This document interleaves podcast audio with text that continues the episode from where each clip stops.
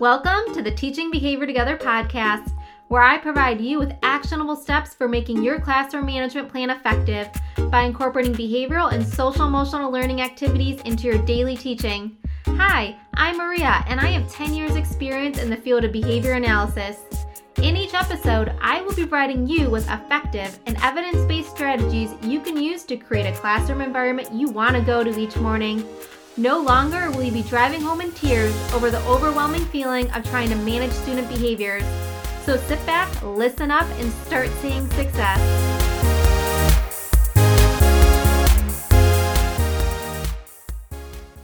Hi, everyone. Welcome to this episode of the Teaching Behavior Together podcast. I am so excited that you are here with us today because we're talking all about classroom setup and how that fits into your classroom management plan. So, the physical layout of your classroom can really help with your classroom management plan and your overall classroom management strategy. So, there are a couple of tips that I have for you guys about your classroom setup that can really work to your advantage with your classroom management plan. So let's just get right into the tips. The very first tip that I have for you is to make your main teaching space or your teaching table or whatever you call it in your classroom at the center location of your classroom. So I don't mean like right smack dab in the middle of your classroom, but make it a center location in your classroom. If I was setting up my classroom, I would probably have my teaching table or my teaching station probably tucked away in some corner because that's just the way I am and like that's how I like to organize things and have everything set up. But in terms of overall classroom management, it's really a good idea to have your teaching table or your main teaching area at a center location in your classroom. And there are a few reasons for this. One of the main reasons is the proximity that you would have to all of your students at all times in your classroom.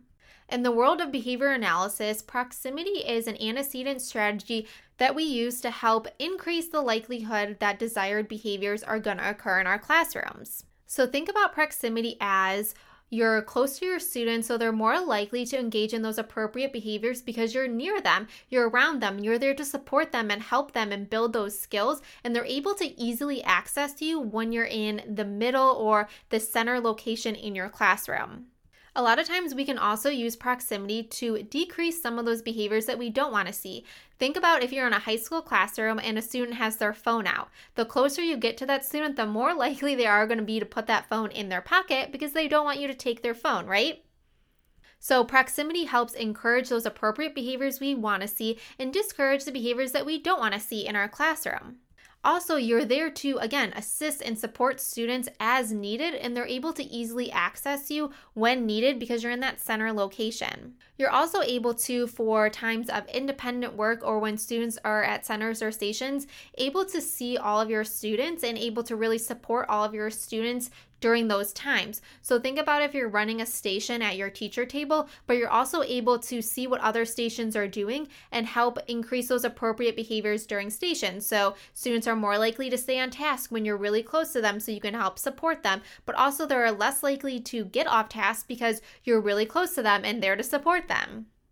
So it really works both ways. Proximity is such an amazing strategy to use as an antecedent strategy in your classroom management plan, and having your teacher table at a center location can really support this. Also, you're able to really address behaviors as they occur. So, say you have students who are doing an excellent job working together and having great teamwork during a different center or a station, you're able to really praise that behavior because you can see it right then and there. You're also able to address those undesired behaviors as they occur as well. So maybe you hear a student call another student a name, or maybe you see that one student is using all of the materials and not sharing with other students.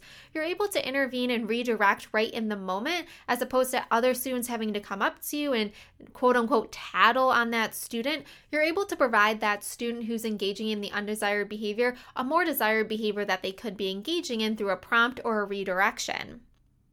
So, when you're looking at your overall classroom setup, really think about how you can move that teaching table or teaching station to a center location in your room. It might not be right in the center. You might have to work around different aspects of your room that are quote unquote like fixed in your room. You know, if you have shelves or different aspects of your room that you can't move readily, you might have to work around those. But really seeing, okay, where is my teacher table now? And is there a better place that I can put it so I'm able to see all of the students and be around all of the students as needed?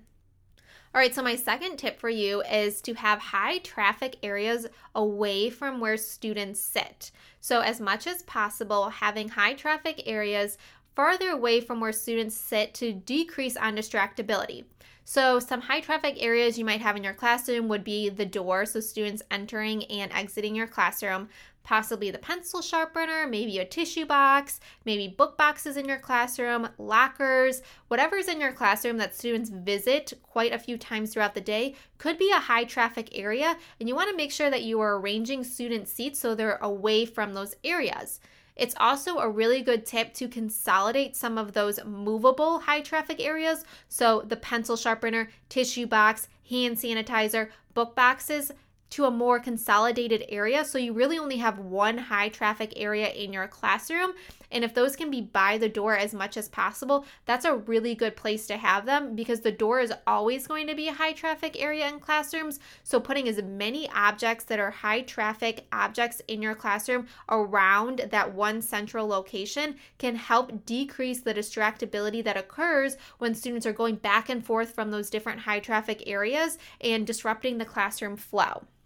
So once you've identified a high traffic consolidated spot in your classroom, you can put all those high traffic items around there and then teach your students systematic ways to access those high traffic items. So it can be kind of funny having routes in your classroom or seem kind of silly, but it's a really good strategy for decreasing distractibility in your classroom. Say you're teaching an entire lesson and you have a student that needs to get a tissue. And instead of going around all of the students, they go through each of the students and they high five three or four students, they make a comment to a couple of other students, they might talk about something with one student, they might sit down next to a student while they're on their way to getting a tissue. That can be really distracting to the rest of your class and your lesson as a whole and lead to some of those undesired behaviors in our classrooms.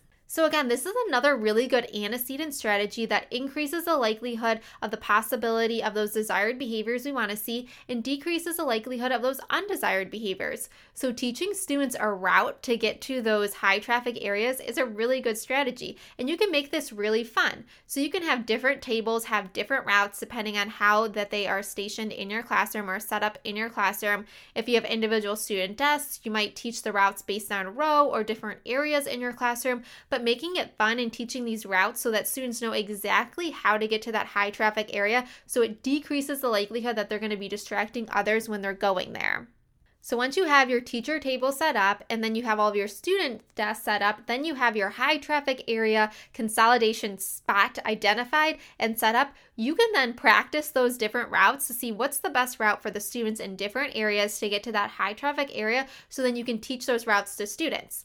If you're in a younger classroom, it can also really help to put different tape down on the floor. So maybe you have four different groups of students and you have them labeled by color. So you have a yellow group, a red group, a green group, and a blue group, and you have those different colored tapes on the floor so that students know which tape line to follow that is their route to getting to that high traffic area.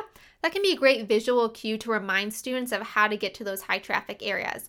If you're in older classrooms, it might just be you teaching those different routes to your students so that they know how to get to those areas, and then praising the students when they engage in that appropriate behavior of when they need to get a tissue, they get up, they follow the route to the back of the classroom or whatever that spot might be, get the tissue, and then do whatever they need to do with it, and then throw it away, and then get back to their desk. This might, again, seem a little bit silly or might seem unnecessary, but I promise you it can really cut down on those distractible behaviors that we see when students are getting up and moving around our classrooms or going to high traffic areas in our classrooms. Again, a lot of classroom management is about being intentional and systematic in your classroom. So, having really clear expectations, having really clear guidelines about different aspects and procedures in your classroom can be so helpful in classroom management and be so great for predictability in your classroom, which students thrive off of predictability. When there's a schedule and it's highly predictable in their classroom and they know exactly what's expected, they really, really thrive off of that because there's no confusion around it. They really understand what is being expected expected of them and as clear as we can be, it is just so helpful in our classrooms. Okay, so the next tip also has to do with materials, but these are more of your student materials. So these are materials that your students use on a regular basis. I would highly, highly recommend having a central location for your students' materials.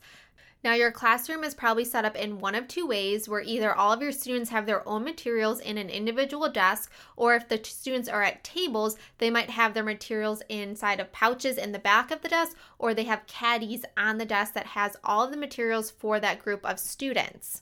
If you're in an older grade, your students might bring a lot of the materials with them, like notebooks and paper. They might have those in their book bags. But less common materials that students might have might be calculators or some other material that they need for your classroom that they don't necessarily carry around with them all day long. Making sure that all of these materials are in a central location so that students know how to access them and know where they are is really, really important. If you do have tables or groups of students together that are sharing materials, I highly recommend having caddies in the middle of the table that have the most used materials in them. So, pencils, crayons, markers, those types of things, having those materials in them so that students can easily access them when needed. Again, this takes away the opportunity for them to get up and wander around the classroom to find a pencil or a crayon or something that they might need that can increase the distractibility or the disruption to your classroom that might be undesired.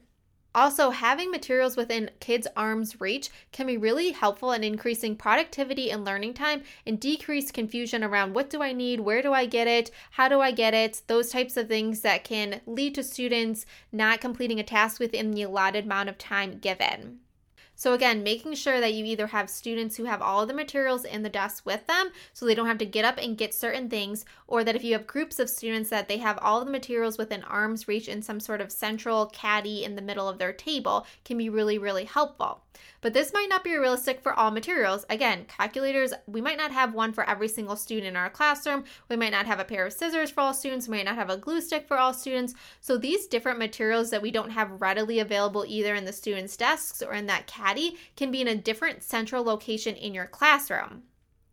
It's going to be really helpful to have students designated as material helpers or supply helpers in your classroom. And those are, can be the students that are the ones that are going back and forth and helping students access those materials. So, again, you're increasing learning time and productivity, and you're decreasing on the distraction or the disruption that it causes when students are getting up several times to go back and forth to a different location to get those various materials. By designating one person to go back and forth for a group of students to get materials, or one person to go and get all of the materials that that group needs during one specific specified time in your classroom when you're doing a different project, or you might need calculators or whatever it might be, can again be really helpful with decreasing that distractibility or the disruption that getting materials can cause in your classroom. So, the three tips that we went over so far are to have your teacher table at a central location in your classroom, having your high traffic areas away from student seats, and consolidating high traffic objects in your classroom. So, there's really only one or two high traffic areas total in your classroom, and then having the materials in a central location and identifying that supply helper so that they can access those materials that are less commonly used in your classroom can be really helpful. So now I just have some general tips on how to go about actually planning and setting up your classroom. So the first tip would be to see if another teacher friend can come in your classroom and see how your classroom is organized and see if they have any suggestions of how you can rearrange different aspects of your classroom. If you've been teaching in the same classroom for a while, it might be really hard to visualize how you can rearrange different aspects of your classroom to make these different recommendations a possibility in your classroom. Getting fresh eyes on it can be really helpful in reimagining what your classroom could look like to accommodate some of these recommendations. Another idea would be to draw a general outline of your classroom on a piece of paper and put all of the things that are stationary, so anything that you can't move in your classroom, and then start to add pieces of your classroom around these different aspects of classroom setup. So start to add some of those high traffic objects, start to add your teacher table, and then add your student desks or your student tables until your classroom starts to come together. You can do multiple different drawings so that you can see okay, if I do it this way, if I do it this way, if I do it this way, what is my classroom going to look like?